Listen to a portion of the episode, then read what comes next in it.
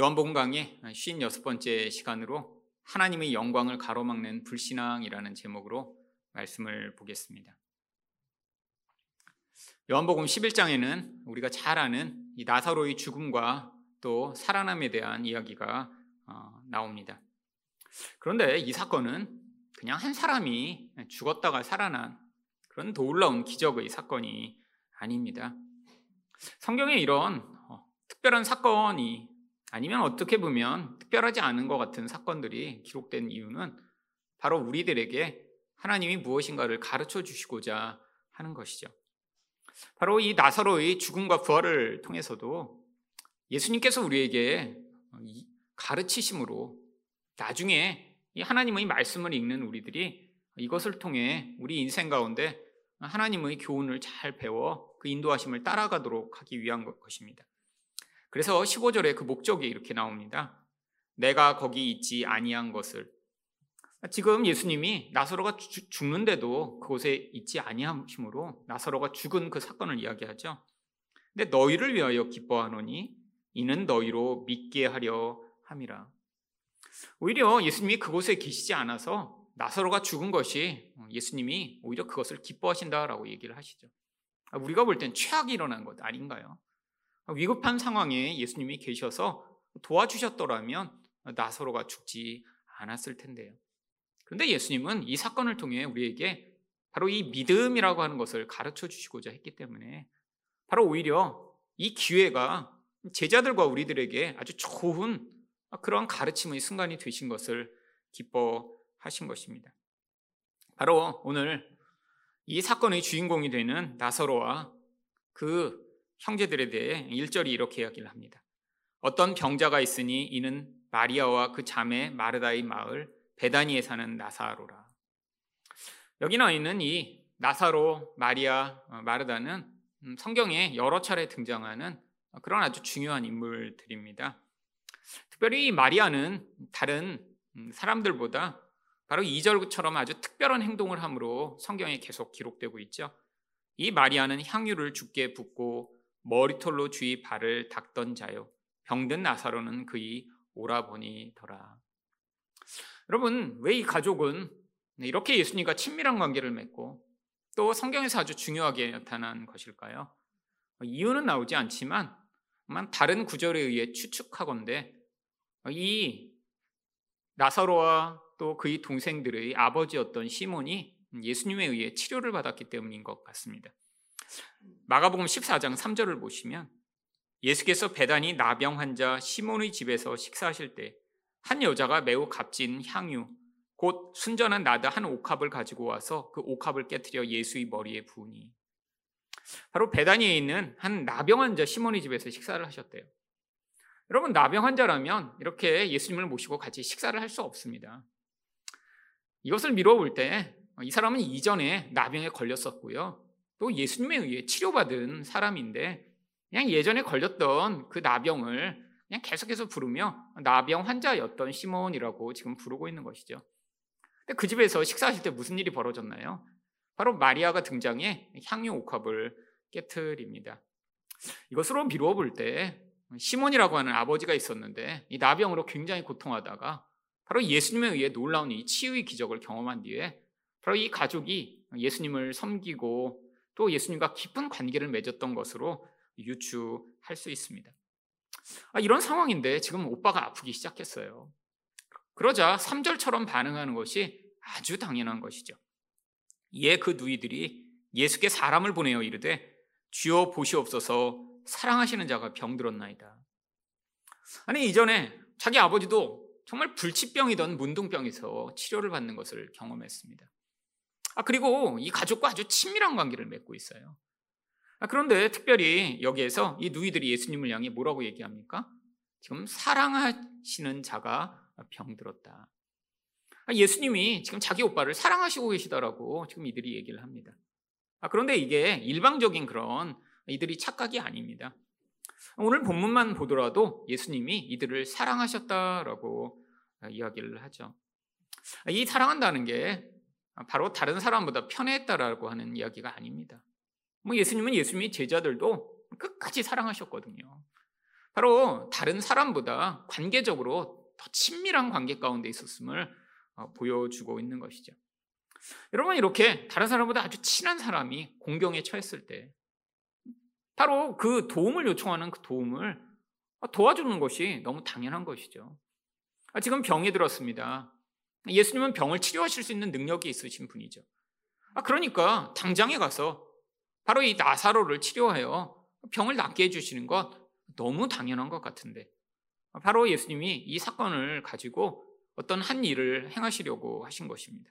바로 그 이야기가 사절에 나옵니다. 예수께서 들으시고 이르시되 이 병은 죽을 병이 아니라 하나님의 영광을 위하며 하나님의 아들이 이로 말미암아 영광을 받게 하려 함이라. 여러분 예수님은 바로 이 사건을 통해 하나님의 영광을 드러내시고 자신이 하나님의 영광을 받고자 하신대요. 여러분 이 사건이 바로 그런 아주 하나님의 영광을 드러낼 만한 특별한 사건이기 때문입니다. 왜죠? 여러분 하나님의 영광이라는 것이 무엇인가요? 하나님의 모습과 본질, 성품이 드러나는 것을 하나님의 영광이라고 합니다. 여러분 예수님이 이 땅에 오셨을 때 그런데 사람들이 그를 보며 와 하나님 같다라고 여겼나요? 아닙니다. 너무나 일반적인 사람보다도 못한 시골 마을의 청년, 배우지도 못하고 유력한 집안 출신도 아니고 재력도 없는 그런 정말 볼품없는 사람에 불과했죠. 아무도 그를 보면서 어, 하나님이시구나 라고 생각할 수 없었던 그런 사람입니다. 여러분, 그러니까 지금 이런 특별한 사건을 통해서만 아, 이분이 하나님이시구나. 사람들이 이렇게 깨달아 알 수 있도록 지금 하나님의 모습을 보여주시고 능력을 보여주시고자 하신 것이죠. 어떤 하나님의 모습, 능력인가요?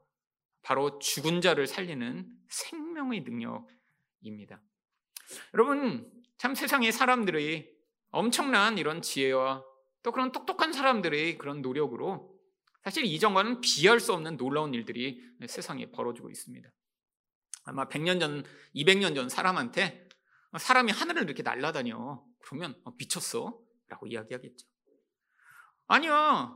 미래에 가면 아, 정말 멀리 수천 킬로 떠진 사람의 얼굴을 보면서 이렇게 이야기를 할 수 있어. 어, 말도 안 돼, 말도 안 돼. 여러분, 그런 놀라운 일들이 지금 많이 벌어지고 있죠. 아니, 정말 보이지도 않을 만한 높은 빌딩이 세워지고 사람들이 몇 초 만에 그 위를 오르락내리락 할 수 있어. 하, 그런 일은 있을 수 없을 거야. 여러분, 근데 지금 다 우리가 하고 있는 일이잖아요. 여러분, 정말 놀라운 일들입니다. 보이지 않는 세계를 탐구하며 우주를 탐구하며 마치 사람이 하나님이 된 것처럼 행세하고 있는 이 세상. 여러분, 그런데 인간이 아무리 똑똑하고 아무리 과학기술이 발전해도 바로 죽은 자를 살릴 수는 없습니다. 여러분, 이 생명의 능력이라는 것은 창조주만이 가지고 계신 능력이죠. 여러분, 그러니까 우리 예수님이 이 죽은 자를 살려내신다면, 썩어서 문드러진 그런 존재를 다시 살아나게 하신다면, 그것이 바로 우리 예수님이 하나님이 되심을 보여주시는 것이고, 여기에서 하나님의 영광이 드러나는 것이죠. 여러분, 그런데 왜 여기서 하나님의 영광을 보여주시고자 하신 것일까요? 여러분, 이 제자들도 지금 이 예수님에 대해 오락가락하고 있었기 때문입니다. 아, 놀라운 기적을 한번 봤을 때는, 우야, 뭐 대단하잖아. 근데 금방 잊어먹어요. 여러분, 이게 바로 우리의 현실입니다. 여러분, 교회 다니면서 인생 가운데 하나님의 이런 놀라운 개입들을 우리도 가끔 가끔 경험했습니다. 우리 흔히 은혜를 받았다라고 하죠. 은혜를 받을 때는 와 하나님이 정말 대단하시다. 내 인생을 책임지실 것 같아. 우리 하나님을 믿어야겠다. 하는 그런 마음이 드는데 일상을 살다 보면 금방금방 잊어버립니다. 우리 예수님이 아, 정말 능력이 있으실까? 내 인생을 책임질 만한 그런 분일까? 내 미래를 그분에게 맡겨도 될까? 아, 그 예수님 생각은 거의 안 나고 돈이 내 능력이 아, 누군가 어떤 사람이 나를 책임질 것처럼 생각하게 되는 게 우리들이죠. 여러분, 바로 제자들도 그런 똑같은 상황이에요. 근데 지금 시간이 점점 다가오고 있습니다. 어떤 시간이요? 예수님이 십자가에 매달려 죽으시고, 그리고 살아나신 뒤에 떠나가 버리시는 그런 시간이에요.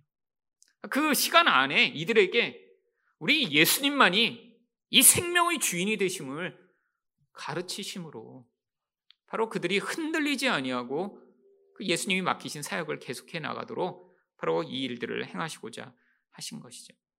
그런데 바로 여기에서 예수님이 이 가족에 대해 어떻게 생각하고 계셨는지 다시 한번 이렇게 이야기를 합니다. 5절 말씀입니다.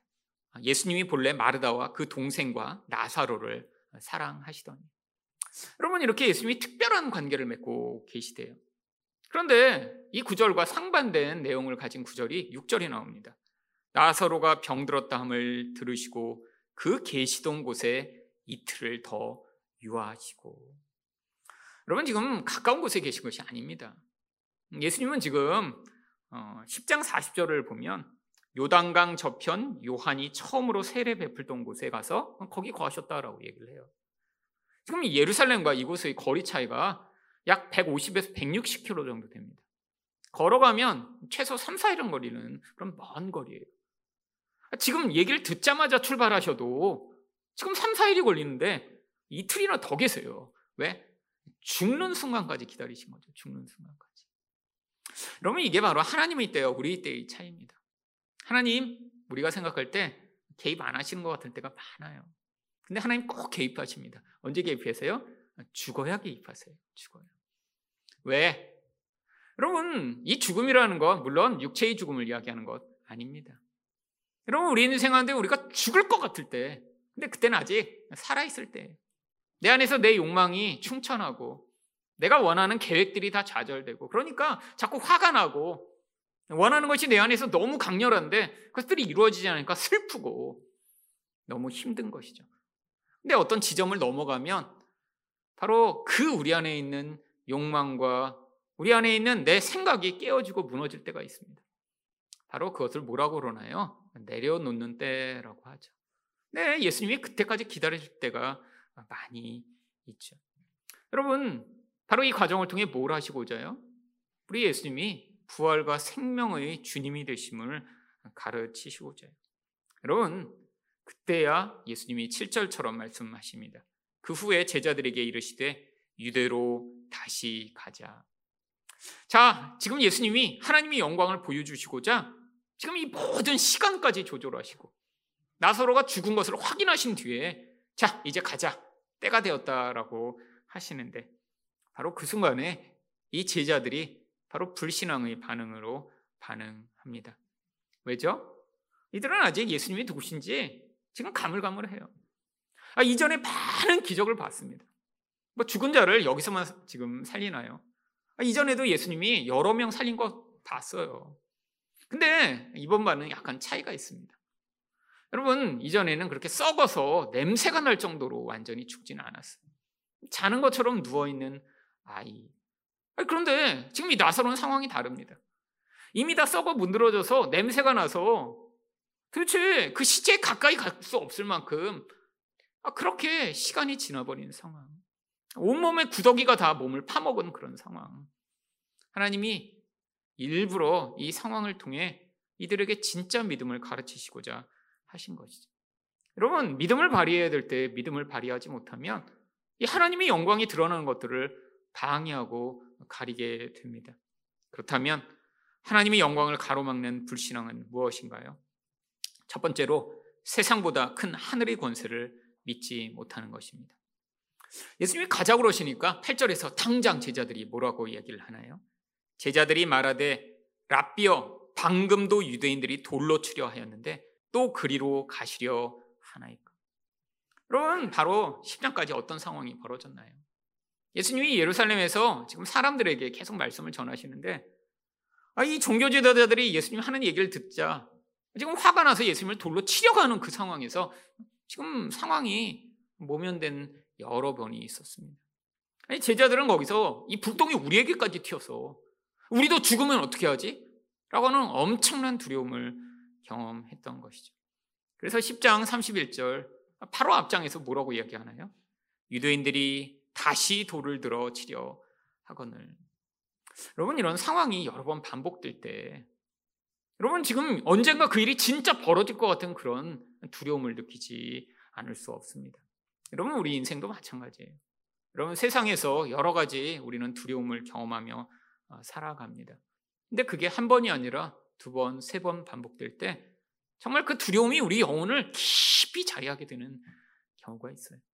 그 경험이 어려서 자주 반복되면 인격이 깨어지고 영혼이 뒤틀리는 사람들도 아주 많이 있습니다. 여러분 어려서 너무나 경제적으로 그런 불안한 상황 가운데 살았던 사람은 많이 나중에 이 돈에 대한 집착이 너무 커지는 경우들이 많아요. 어떤 사람이 인터뷰에 나왔는데 돈을 굉장히 많이 모았더라고요. 그런데 어떻게 그렇게 돈을 많이 모았나 보니까 정말 돈을 거의 안 써요, 거의. 그리고 한 달 식비가 뭐 8천 원 들었대요. 근데 그렇게 해갖고 돈을 뭐 억대를 모은 거예요. 그래서 요즘 아주 핫합니다. 그 유튜브에서 뭐 세상에 이런 일이 이런 프로에서 나왔더라고요. 어떻게 한 달 식비를 8천 원으로 살죠? 아무리 혼자 살더라도. 그러니까 모든 종류의 쿠폰을 모으고 뭐 회사에서 잔반 남으면 그꼭 갔다가 그것으로 밥을 해결하고 뭐 모든 쿠폰 당첨되는 데는 다 지원하고 그리고 거기서 받은 걸 또 당근마켓에서 팔아갖고 자기가 먹을 거로 또 바꾸고 그래갖고 한 달에 8천 원 식비를 내며 살아갖고 그래갖고 지금 이제 24살인가 밖에 안 됐는데 1억 원이 넘는 돈을 모은 거예요. 정말 세상에 이런 일이죠. 대단하죠? 여러분 하루에 8천 원 쓰기도 사실 쉽지 않잖아요. 그 전에 어떻게 하루에 8천 원 가지고 여러분 밥 먹고 살려고 그러면 아마 대부분 않아요. 8천 원? 밥 먹고 커피 먹으면 만 원이 넘는데? 여러분 한 달에 그렇게 산다는 거예요. 한 달에. 이번엔 아파트도 그래서 당첨이 됐더라고요. 아, 그래서 또 한 번 다시 나왔어요. 유튜브에. 뭐 어디 혼자서 이렇게 지원하는 아파트에 청약에 넣어서 당첨이 돼서 아, 그래서 이제 몇 년 후에 입주를 하게 된대요. 근데 여러분 그게 정상적인 삶일까요? 여러분 아 지금은 혼자니까 그렇죠. 가족이 생겼다고 생각해 보세요. 아마 온 가족한테 자기와 같은 그런 상황을 강요할 거예요. 아마 집에서 물을 한 번 쓰면 밑에서 그릇 가지고 받치고 있다가 자 물을 손 씻고 나면 받아서 그걸로 걸레 빨고 그 다음에 다시 청소하고 어, 그 다음에야 화장실에 버리고 물 한 방울도 낭비하지 않는 그런 삶. 여러분 얼마나 깝깝할까요? 엄마 나 너무 더운데 아이스크림 먹어도 돼. 무슨 아이스크림이야? 아이스크림 500원이나 하잖아. 엄마가 집에서 설탕이랑 해서 얼음 얼려놨어.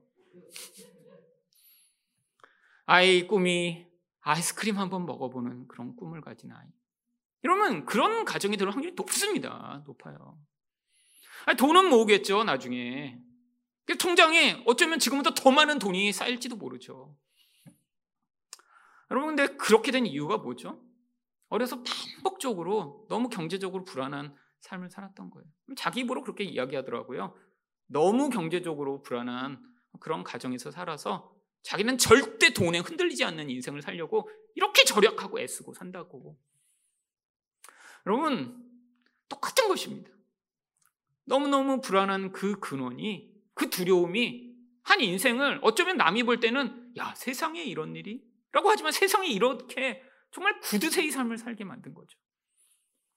여러분, 낭비하는 사람이나 극도로 아끼는 사람이나 똑같이 이 돈의 노예가 된 삶이죠. 여러분, 세상에서의 이 모든 우리를 두렵게 하는 다양한 요소들. 사람마다 경험하는 것이 다릅니다. 옆에 쉽게 분노하고 자주 화내는 사람과 같이 산 사람은 이 사람에 대한 두려움이 안에 가득해요. 여러분, 원래 심성이 그렇게 나쁜 사람이 아닌데, 원래 착한 사람이었는데, 주변에 가까운 사람이 아주 자주 그냥 화를 내요. 사소한 일에도 쉽게 소리를 지르고 폭력을 행사하는 사람과 함께 있었다고 생각해 보세요. 아마 이 사람은 나중에도 사람을 믿지 못하고 다른 사람이 표정만 조금 달라져도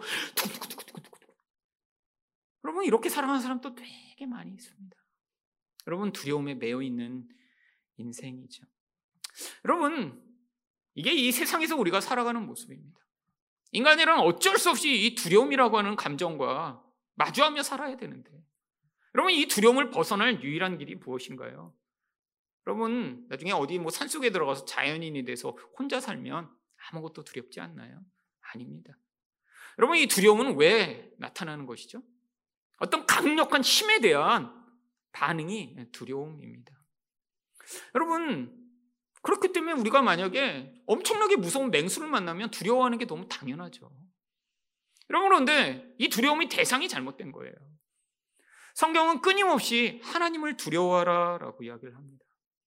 여러분, 우리 하나님이 진짜 누구신지 알면, 그분이 얼마나 강력하신지 알면, 그분이 얼마나 크신 분이신지 알면, 그분이 온 세상보다 모든 것들을 다스리는 권세가 있으신 분이신지 알면, 그분을 두려워하기 때문에, 그러면 하나님을 두려워하는 자는 사람이나 돈이나 세상을 두려워하지 않고 살 수 있는데, 여러분, 우리들은 다 눈에 보이는 이 세상을 두려워하지 보이지 않는 하나님을 두려워하지 않고 살기 때문에 이 모든 문제가 벌어지고 있는 것이죠.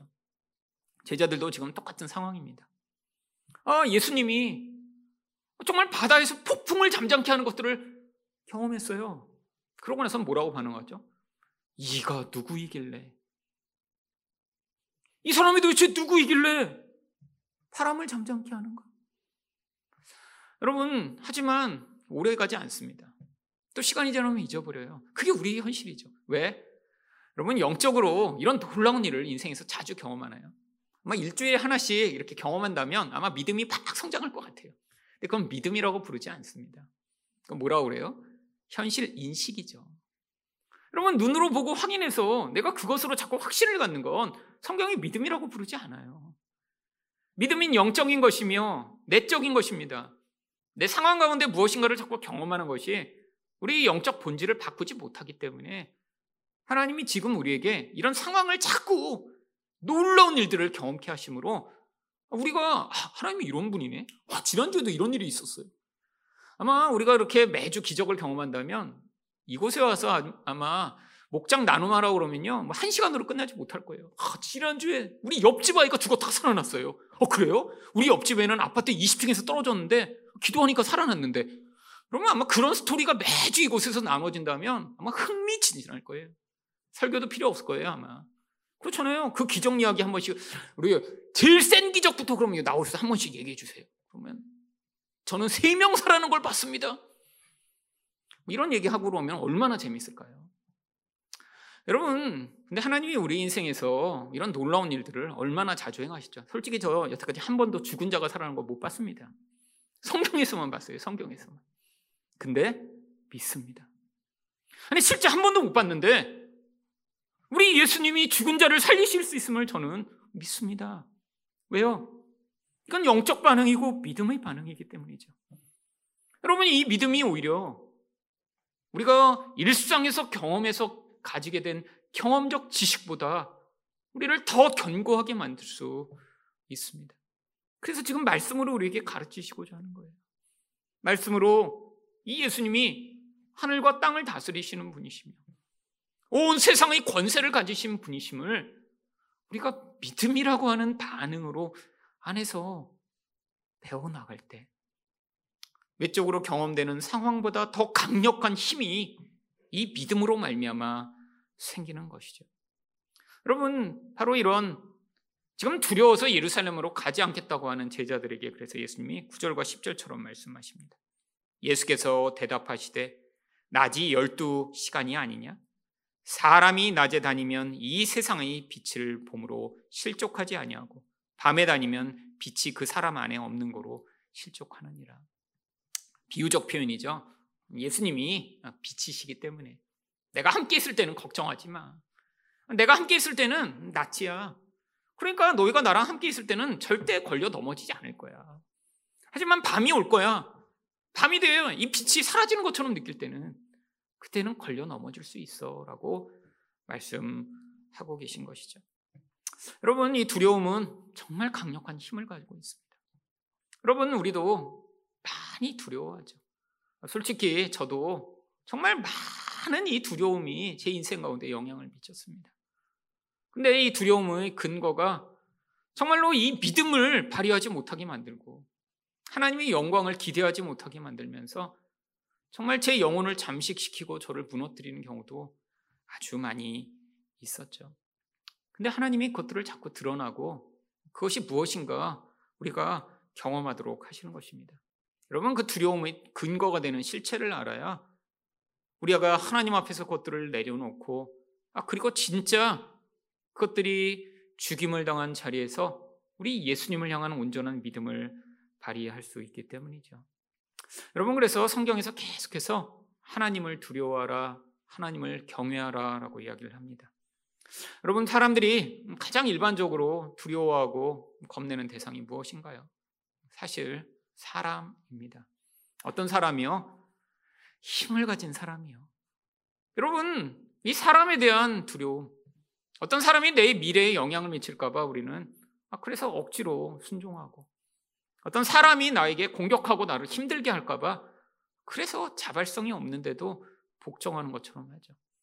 여러분, 이 사람이라는 대상, 우리에게 정말로 두려움의 대상이죠. 여러분, 근데 두려워하면 어떻게 되나요? 의지하게 됩니다. 사실 그게 우리 인생에 많은 문제들을 가져오죠. 그래서 잠언 29장 25절이 뭐라고 이야기하나요?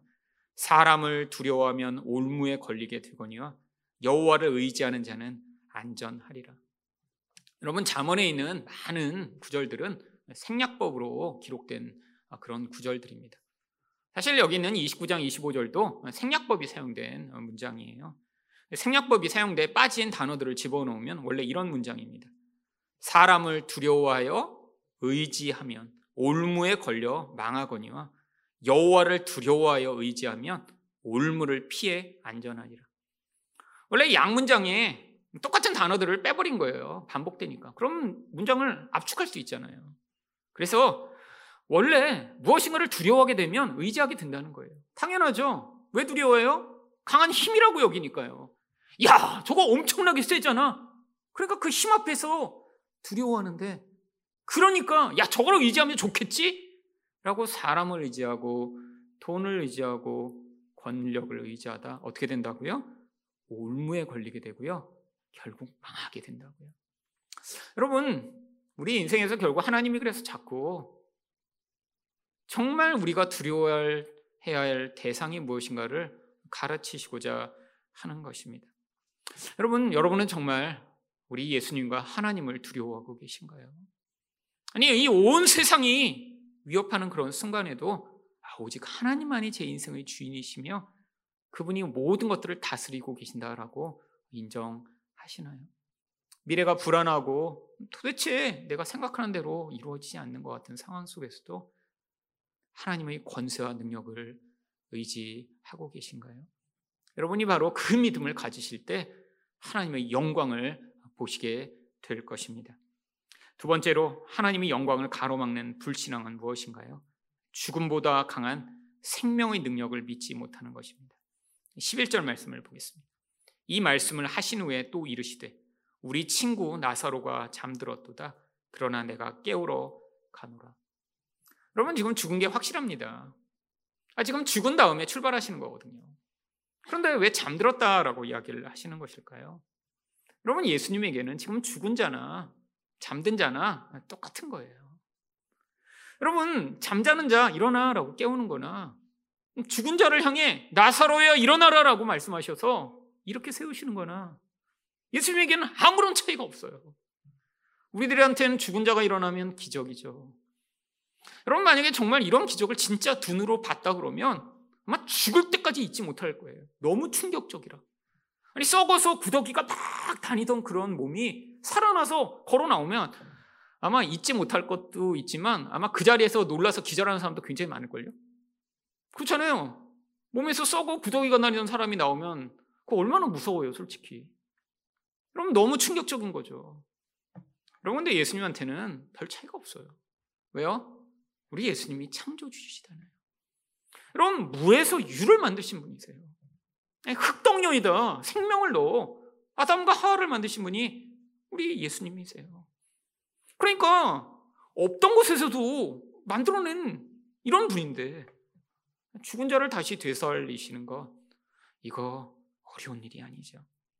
여러분 그래서 예수님이 죽은 자들을 향해 여러 차례 잔다라고 표현을 하셨어요. 마태복음 9장 24절도 보시면 이르시되 물러가라 이 소녀가 죽은 것이 아니라 잔다 하시니 그들이 비웃더라. 여러분 이 소녀 야이로의 딸이죠. 아, 물론 죽은 지 얼마 안 됐습니다. 근데 왜 사람들이 비웃었을까요? 죽은 걸 확인했기 때문이죠. 여러분, 누가 죽었는지 아닌지 확인이 불가능한가요? 너무 쉽습니다. 숨 안 쉬고 심장 안 뛰면 죽은 거잖아요. 몇 분만 숨을 안 쉬고 몇 분만 심장이 안 뛰면 죽은 게 당연하죠. 물론 근데 이 야이로의 딸은 지금 죽어서 이렇게 썩은 냄새가 날 정도로 시간이 지나지는 않았습니다. 야이로가 죽을 것 같으니까 너무 급해갖고 예수님께 달려가 그 예수님 앞에 엎드려 예수님 제발 좀 빨리 와주세요 라고 간구하는 동안에 죽은 거예요. 여러분 근데 예수님이 죽었는데 잔다라고 얘기하셨더니 사람들이 비웃는 거예요. 하, 죽었잖아 죽었잖아. 지금 그래서 우리가 이렇게 울고 있잖아. 여러분 그런데 예수님이 어떻게 하시죠? 달리다 쿰 소녀 일어나라. 마치 자는 아이 손잡아 이렇게 세우시듯 이 소녀를 이렇게 세우세요. 살아납니다. 이게 우리 예수님이세요. 여러분 물론 저도 여러분도 이런 놀라운 일을 죽을 때까지 보지는 못할 것입니다. 아, 예수님이 다시 오셔서 아, 지금 우리 가운데 계시면 이런 일들을 경험할 수는 있겠죠. 여러분 그런데 말씀 가운데 이 일을 기록하신 것은 우리 예수님이 이 창조주이신 하나님이심을 믿으라고 하시는 거예요. 여러분 실제로 육체가 죽은 것보다 영혼이 죽은 것을 살려내시는 것 이게 더 놀라운 기적입니다. 여러분 정말 믿지 않는 자, 예수님을 알지 못하는 자, 그래서 영혼이 죽은 자가 예수님을 믿게 되고 신앙을 가지게 되고 은혜를 받게 되는 것. 여러분 사실 육체가 살아나는 것보다 어쩌면 더 놀라운 기적일지도 몰라요. 여러분 사람이 노력한다고 되는 일인가요?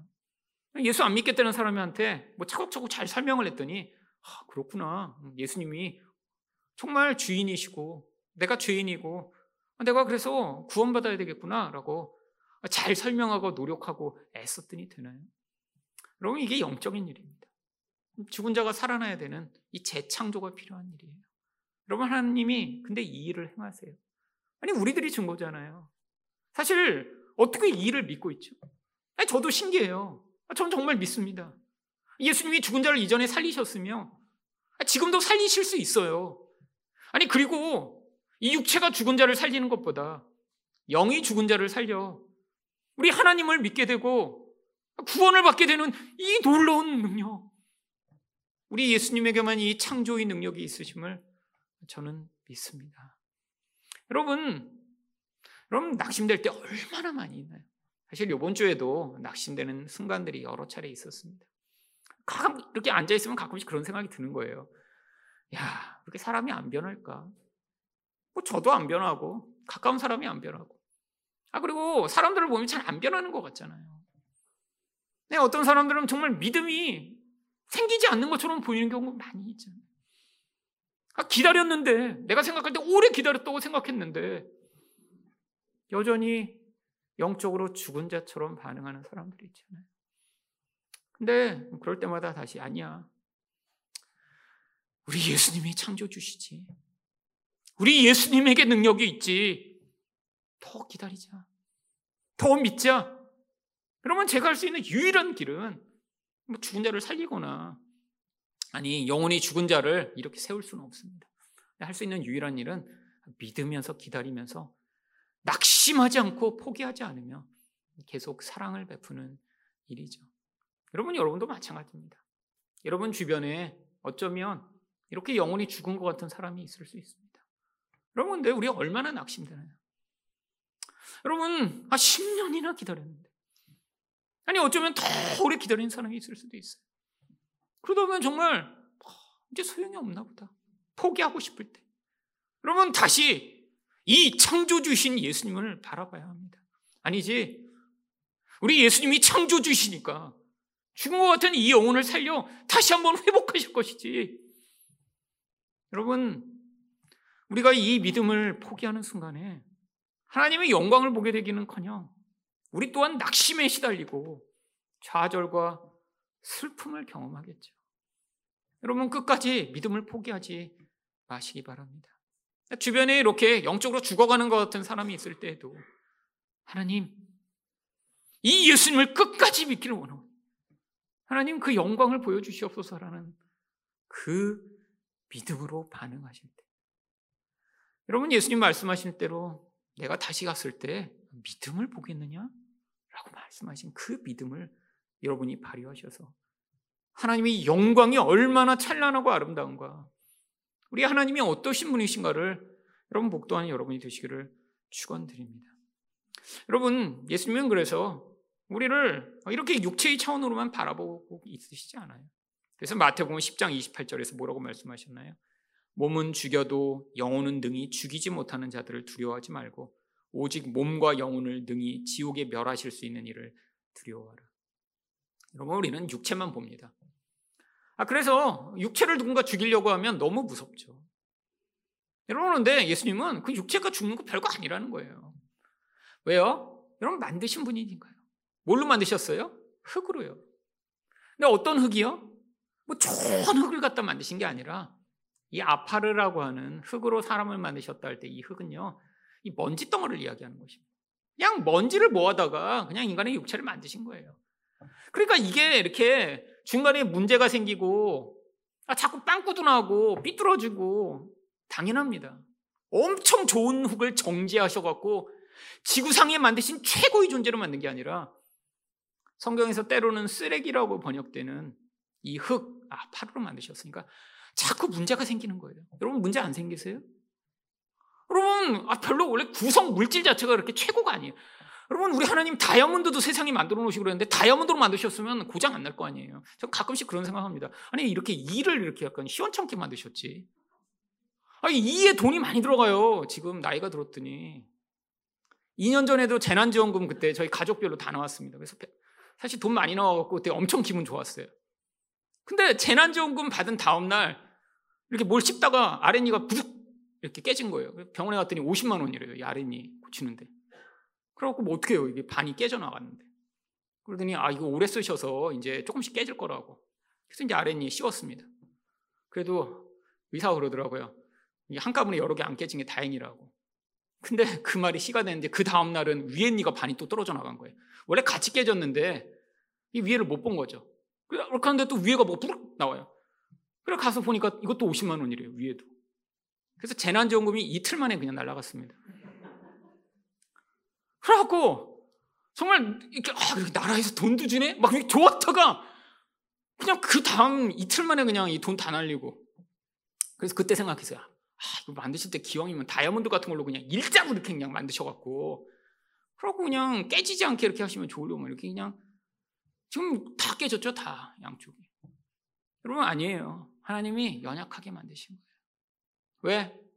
아, 그래야 하나님을 의존하죠. 여기만이 아닙니다. 우리 몸이라는 게 다 약해요. 이것저 것이 문제가 생깁니다.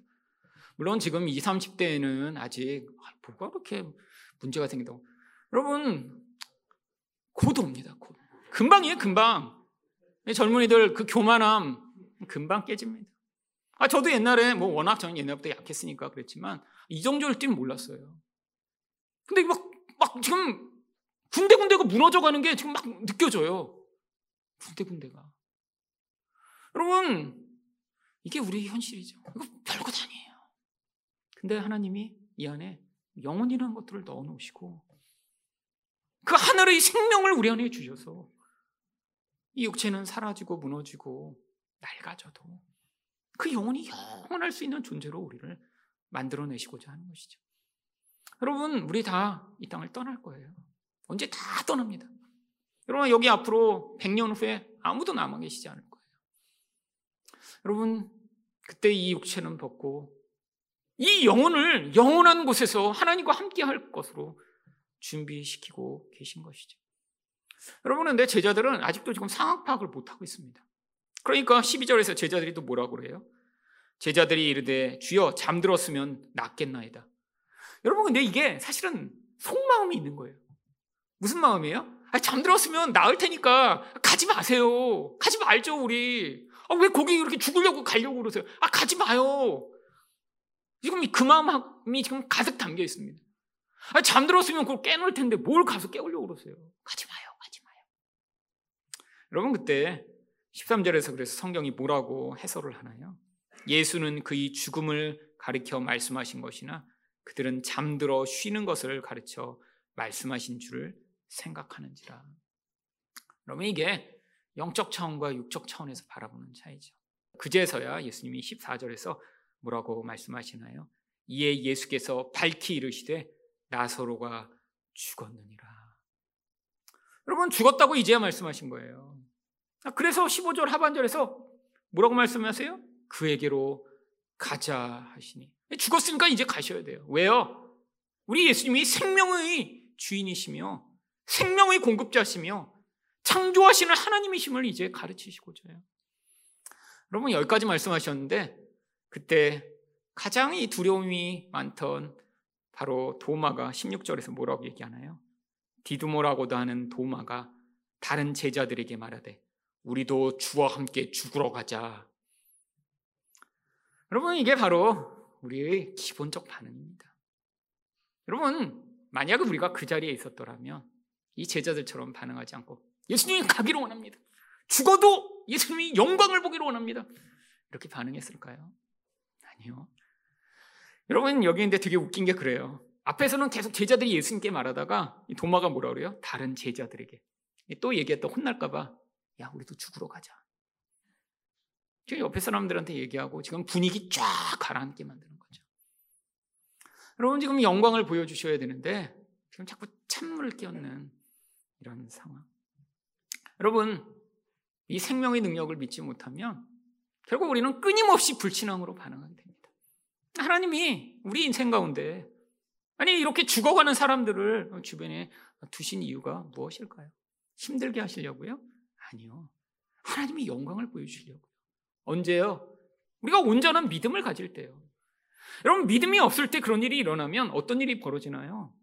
두 가지 반응이 나타납니다. 아, 내가 이렇게 잘해서, 내가 이렇게. 그래도 내가 이렇게 참아줬더니, 여러분 자기가 참은 걸로 누군가 구원받는다면, 여러분 아, 그거는 인간적 반응이죠. 그럼 아직 자아가 죽은 게 아니에요. 여러분 죽은 자가 살아나는데 사람의 도움이 필요한가요? 아닙니다. 여러분 하나님 그래서 우리가 온전한 믿음을 발휘할 때까지 기다리시는 거예요. 여러분 온전한 믿음이 발휘되면 어떤 일이 벌어질까요? 와 정말 하나님이 하셨구나. 정말 내가 아무것도 할 수 없는데 우리 하나님이 하신 것이구나. 결국 하나님께 영광이 돌려지겠죠.